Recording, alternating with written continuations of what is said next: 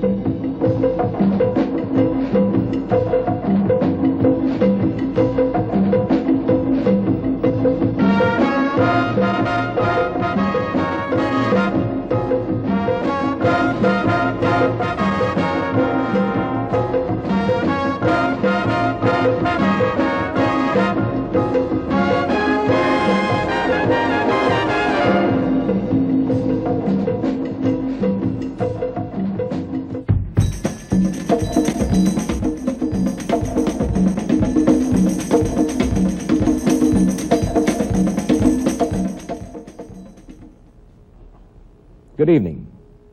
This week and next, we will present a black paper on white racism.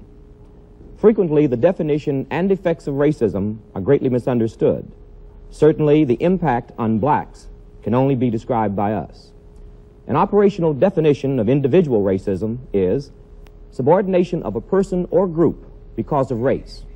But we will focus on the institutional practice of racism when a group is subordinated by factors indirectly related to race. An example would be a union with all white members. You can only get in the union if a member sponsors you, and automatically whites select one another. So this pattern of selection automatically keeps blacks out. The union is white in the first place because its membership reflects the leftover patterns of slavery.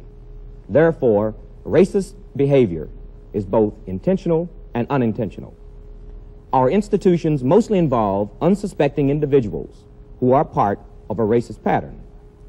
All definitions of black people's standards and values have been defined by whites in a society basically European. As simple as it may seem, we have never made any definition of our condition, beauty standards, social etiquette, even our names have been given us by white culture. To make an authoritative statement of our concept of Christianity, history, education, values and culture, war, colonialism and imperialism, and psychological development, and how these institutions operate in a white racist society, six black scholars and philosophers have been invited to present positions and analyses of these topics. With me tonight are John Henrik Clarke, an associate professor of African and Afro-American history at Hunter College in New York. Mr. Clarke is also author of 11 books, including Harlem, USA. Preston Wilcox, head of the Education Workshop of the Congress of African People, is president of Afram Associates, a black educational consultant firm, and is an outstanding author. Reverend Albert Cleage is pastor of the Shrine of the Black Madonna in Detroit, Michigan, and an advocate of black Christian nationalism. He is author of a soon-to-be published book, Black Christian Nationalism, New Directions for the Black Church. Brother Clarke? I'd like to begin by establishing some kind of a frame of reference. Exactly what are we talking about? And I think in order to do this, I'm going to try to dismiss the subject, then come back to it and deal with it. There is no such thing as a race. Nature created no races. Man created races, racial classifications, and he had his own reason for doing it.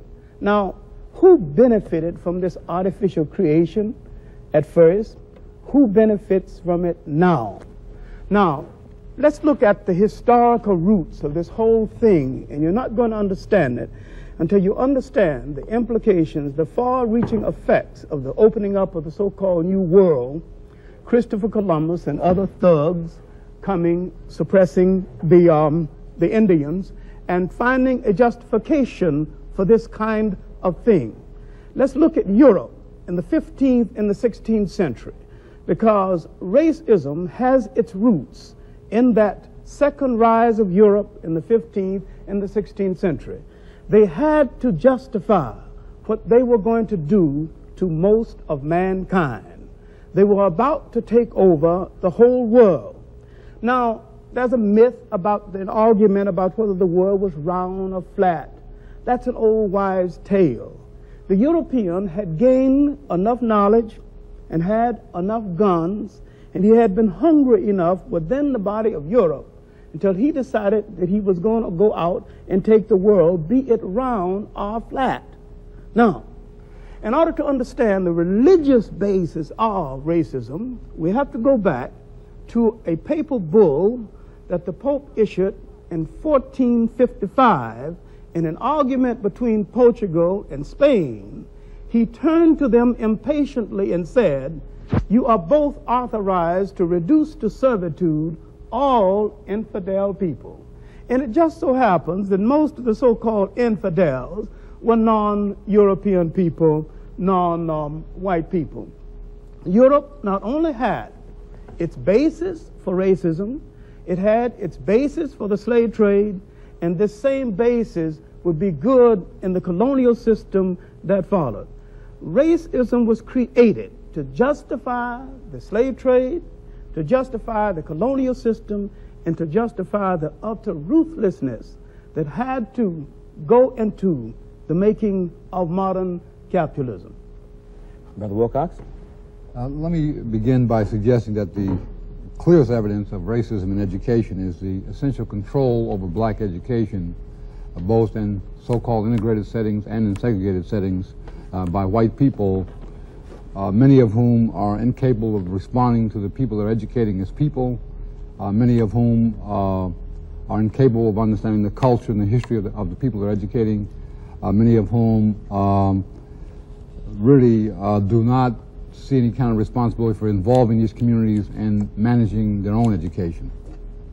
The second kind of aspect is the the ability of uh, white communities to keep black people out of their communities and still yet exercise some influence over the education in black communities. That is, uh, even when there's no blacks in the white community, whites are still having some kind of influence over the education in black communities. Uh, a third example is the ways way in which our schools are organized, uh, despite the fact that we know we live in a racist society, the schools continue to be organized as though racism does not exist. That is, there's been no real shift of power within the school. There's been no effective change in the content.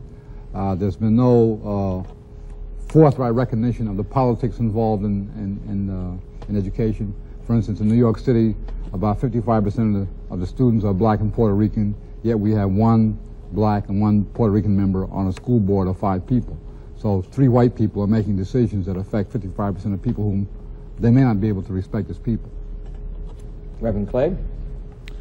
Well, I think the, the basic uh, reason or uh, symptom or proof for the racism of the Christian church is the simple fact that white people have pretended for so long that, that Jesus was white and that they've had the necessity to, uh, to interpret Jesus as being white when essentially white Christianity is uh, racially, uh, is, is uh, historically false and uh, theologically absurd and uh, practically in terms of its effect on black people, it's a debasing institution that enslaves black people. I think we have to understand, though, that this, we're not making moral judgments here. Any institution that exists in any society exists to serve the interests of the people who set it up. And Christianity uh, began as a black man's religion. It's an African religion. We have to remember that uh, Israel went into Egypt with 70 people, and after approximately 750 years came out with over 2 million people and uh, hordes of other slaves who came out and became also part of the emerging new nation of Israel. So Israel, the biblical Israel, was a black nation, an African nation that came out of, uh, uh of, of Africa and kept constant ties with Africa. And so we have to remember then that Jesus was a, was a black Messiah, not a, not a white Messiah. And he comes out of the whole uh, historical background of, uh, of Africa, of African traditions, of uh, African history, of African culture, the concept of uh, communalism, the concept of a chosen people, the concept of uh, kingdom of God on earth. All the, these things were uh, out of African tradition, not out of the white man's tradition. And Jesus was essentially a revolutionary Messiah who was trying to lead a black people in a revolt, in a struggle and conflict with a white Gentile oppressor. So the whole church has to be viewed from the point of view of the white oppressor. The white oppressor has one kind of Christianity, has one kind of church. The black church has to become independent and go back to the historic African roots of Christianity because the slave church that the white man set up for black people tends to continue the enslavement of black people. So the black church has to become again a revolutionary instrument in the hands of black people, controlled by black people, fighting as Jesus fought for the liberation of black people against white Gentile oppression. I'd like to continue well, from Reverend Cleage's um, point and deal briefly with image because image is the paramount factor in keeping racism alive. Now, exactly when did the Christian church become um, become white? In as much as Christ is described in early literature as being swarthy and having hair like sheep's wool, and that's surely not a Caucasian's hair. Um, the uh, first image of the church, the first image of the Madonna was the black Madonnas, and these black Madonnas were very prevalent in the churches of Europe up until the 16th and the 17th century. There was no white Madonnas in the churches of Europe. And some of the churches of Europe to this very day have black Madonnas. All right. At what point did Christianity become um, all white? And at what point did Christ become a blonde, blue eyed um, person that hangs in a, your churches and with a haircut and a uniform? He'd probably be a good Nazi. All right. Um, one thing the Jews seem to have forgotten is that the picture of Christ, as in present day literature, is an insult to them because uh, there's nothing particularly Jewish um, about him physically um, or otherwise. All right, now, another thing we're going to have to look at seriously is that when the Europeans projected themselves out into the broader world, they not only colonized most of mankind, they colonized the teaching of history itself. And gradually, so many things black became, um, became white. I'd like to just say one little word about the when did Christianity become white. The process uh, by which Christianity became gradually to be interpreted as being white began at a very early point with uh, Apostle Paul, who wrote the uh, epistles of the New Testament and who was, even at that time, with black Israel and black Jews, an Uncle Tom Jew. Uh, he was an Uncle Tom black Jew, and he uh, wanted to identify with white Gentile world. He prided himself on being a Pharisee, but more on being uh, having Roman citizenship.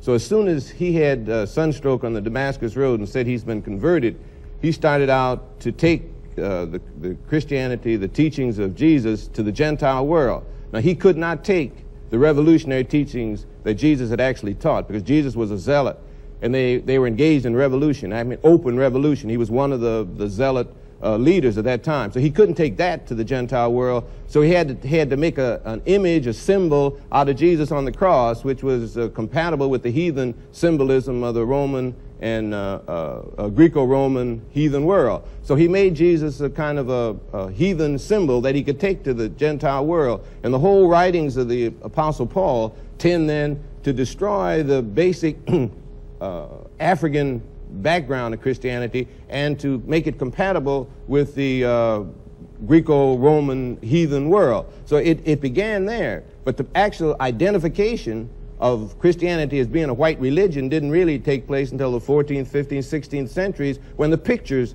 were being painted uh, and, and, paid for by the uh, Catholic Church. At that point, white people had decided to declare black people inferior. And so the whole concept of, of, uh, of Jesus being black, of the Madonna being black, was unacceptable to white people at all. A whole new type of slavery was beginning to emerge. The old type of slavery in Egypt Joseph was a slave who rose to be second only to Pharaoh, a whole different concept of slavery. You were a slave only in the terms that your labor was taken. But gradually, the white man declared that anyone who was non white, who was enslaved, was declared to be inferior, therefore had a whole different kind of existence. So the whole gradual thing was a part of the slavery process that Dr. Clarke mentioned, a part of the, uh, the betrayal of the Apostle Paul, and a part of the, the fall of uh, Jerusalem and the fort, and when Jews were scattered all over the world. We have to remember one thing I think is very important, that the white Jews that we see today have no bloodline connection with, with the Jews of the biblical period. They were converted to Judaism in Europe and in, in, in, uh, in Russia.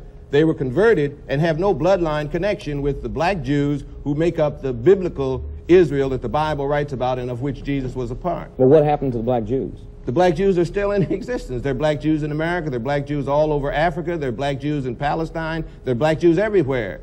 Uh, Dayan's daughter complained not, not more than two years ago that black Jews had moved on either side of her house and therefore her property had depreciated in Palestine. Black Jews had depreciated her property. Jews uh, had moved directly from Palestine to India, and the, the community celebrated its uh, 1900th uh, uh, anniversary or something, and they had white Jews who had emigrated from Europe and black Jews who had originally come from Jerusalem at the fall of uh, uh, Jerusalem, had an un uninterrupted straight line of connection from the fall of Jerusalem to, to India. All over the world there are black Jews. But the, the Zionists Jews who had been converted to Judaism have taken over the, the, the, control of the definition of what Judaism is, as white people do with anything. If they come into it, they take it over and define what it is, as, as you stated in your introductory statement. So we have to remember that white Jews, when you see them on the street, are not the Jews of the biblical period. And that sometimes confuses black people who ought to be black Christian nationalists. See, one of the things I'm hearing from both of uh, the brothers is that not only have whites tried to deceive blacks about uh, the realities, but they in effect, deceived each other about the realities. That is, uh, I'm sitting here thinking about uh, the institutions in this society, all of which are racist, you know, which whites created and which whites have used in order to advance themselves, but never at any point uh, stopping recognizing, for instance, that the prisons have nothing to do with rehabilitation, or that the courts, in most cases, really have nothing to do with justice. What about schools? What, schools what, what, specifically really is, uh, is a racist pattern, in your opinion, as far as the educational process or the schools is concerned? Well, I would say that the overwhelming educational process uh, that is racist is a tendency to educate people against their own interests. That is to educate black kids to hate themselves, to it, educate blacks uh, to feel alienated from their own people, uh, to educate blacks to uh, become advocates for the mainstream against their own community. Well, how is that done specifically? Well, I would say that you know the traditional educational process is number one, the concealing of the truth about history, uh, the educating of black students away from the problems of their own community. For instance, very few black students on college campuses uh, are enabled to use their minds to work on the problems that bedevil the black community, like sickle cell anemia, or the housing problems, uh, the drug problems, problems that are imposed on the black community by, by the outside. Very few black students on white campuses or any campus are spending their energies and their minds on trying to find solutions to those problems. In most cases, they're being educated, say, with a drug problem, to learn how to uh, use methadone. No. Now, look, let's deal with our own historical naivete. Until we deal with it, we're not going any place. Black people have no right to expect anything from this establishment because it wasn't set up for them. They wasn't brought to this country to be given democracy. They was brought to this country to do some work to labor and to obey. And once the machines made a whole lot of these jobs obsolete, it tended to make a whole lot of the people obsolete. Now, we keep worrying about the American promise and the American dream, and we forget it wasn't made to us. And the white man has not betrayed anything because he didn't promise us anything in the, um, in, in the first place. Now, the role of institutions in a, dominant, in, in a society is to reflect the power that controls that society. So we have American institutions arrayed against us. And we naively expect these institutions to reform themselves because if they reform themselves, that's tantamount to presiding over their own demise. I'd like to say one thing on that. I think the question you asked is how, how do the schools accomplish this? I mean, you, you, were concerned about the process. I think we got to understand that there's no such thing as objective truth, which is implicit in, in, in everything Dr. Clarke says. That, that white people use the institutions to, to accomplish white purpose. The white purpose is to maintain a power position and keep everybody else in a subordinate, powerless kind of position. Now that's the institution's purpose, and that's what it, that's the way it functions and how it functions. And we got to realize then that, that everything that the schools teach is designed to fit into that purpose. The schools teach not objective truth, but what the white man wants to project as truth. Now that's from the from the very kindergarten right straight on well, through. For example, what? Why, uh, sociology. Sociology is not a science in the sense that it's dealing objectively with the way people live together. It's dealing with the white man's pattern of living together as the norm by which we judge how other people live. If you live like white people live, then you're living the way you are supposed to live. If not, you're either primitive or insane as a people. Psychologically, it's the same thing. Psychology does not deal with uh, any ad, uh, objective kind of uh, discussion or development of how people live or analysis of how people function uh, as individuals, but how does the white man function? If the white man does it this way, then this is the norm by which we judge all other people. if the white man is violent, then actually all people have to be violent to be normal. If you're not violent, obviously there's something wrong with you and you should be in an insane asylum. The whole pattern that's set up as a norm for human behavior by psychologists, all the whole library full of it. Psychiatrists, everybody that's dealing with it is dealing with it from a white point of view. So they have, they teach white children, black children and white children, to look through white eyes. From the kindergarten on, the black child is beginning to look at the world and interpret it through white eyes everything he is is wrong.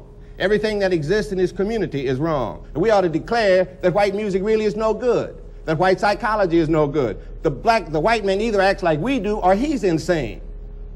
White sociology is no good. The very structure of white society indicates that white people, obviously, in social structure, are either insane or they're abnormal. So we have to project then a black psychology, a black sociology, a black music, a black history that takes in the realities and that is essentially sound as opposed to the myth, mythology that the white man has developed out of his own uh, ignorance, for one thing, out of his non creativity, because white man has never created anything. He's stolen things, but never created anything. He cannot actually deal with history because history is a recital of his total failure and his total absence of making any genuine contribution to if the world. If we define a black psychology, a black sociology, uh, where will we use these?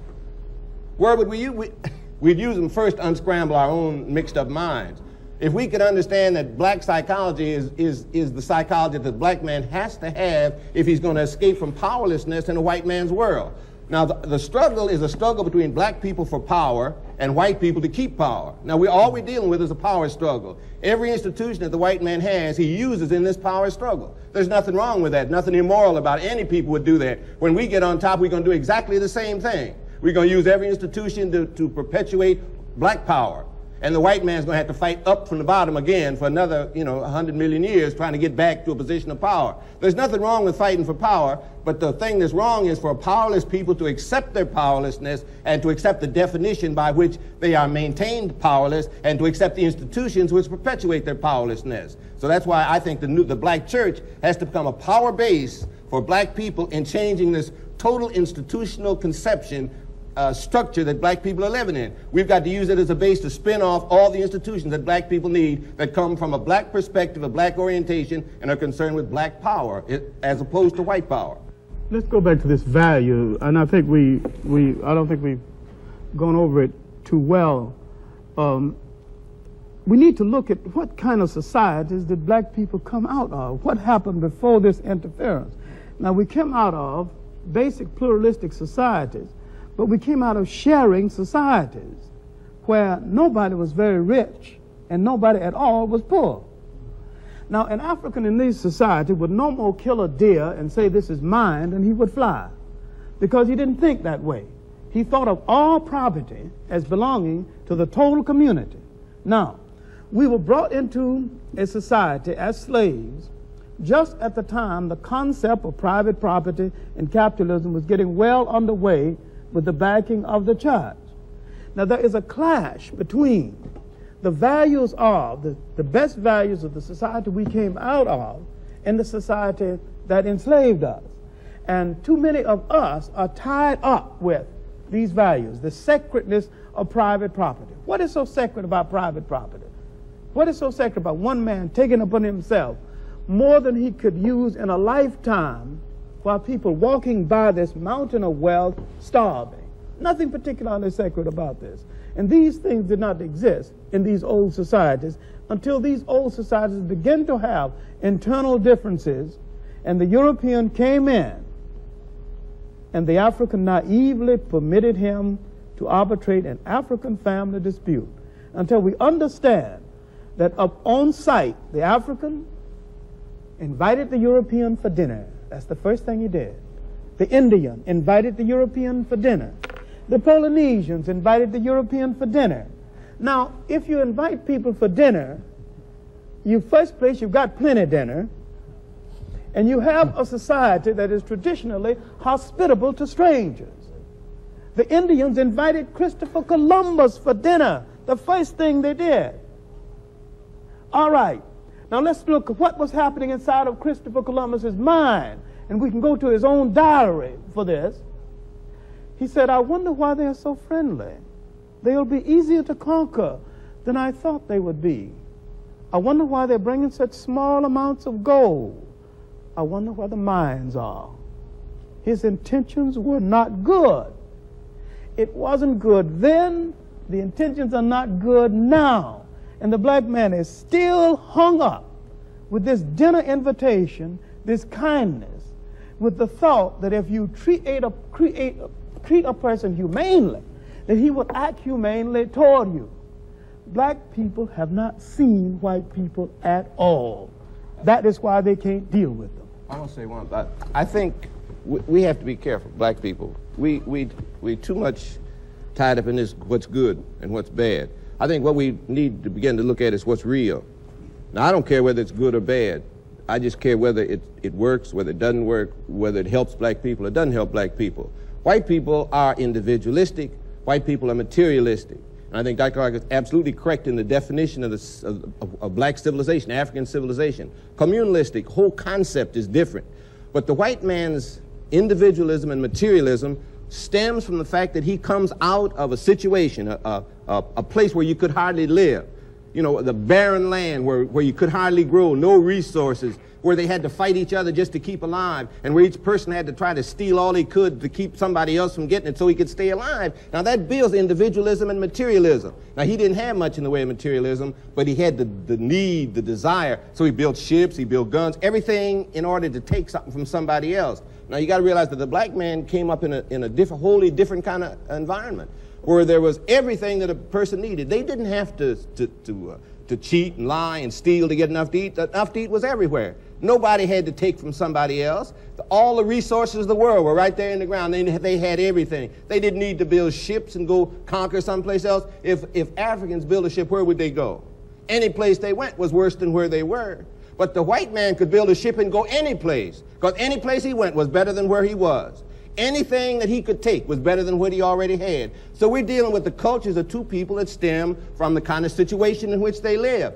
Black people today are trying to be individualistic and materialistic because we are now in a slave culture. The white man has dominated us so completely, we try to accept his values. What we've got to do is reject his values, go back and accept the old values that come from Africa, our own historic black values, and have a black value system that we put in opposition to the white man's uh, materialism and individualism. Thank you very much, gentlemen. Uh, this week we have presented a black paper on white racism, part one. We have discussed education, history, and Christianity, and how these institutions in a racist pattern affect the lives and mentality of black people. Next week, we will present part two. We will deal next week with values and culture, war, colonialism and imperialism, and personality development or psychology.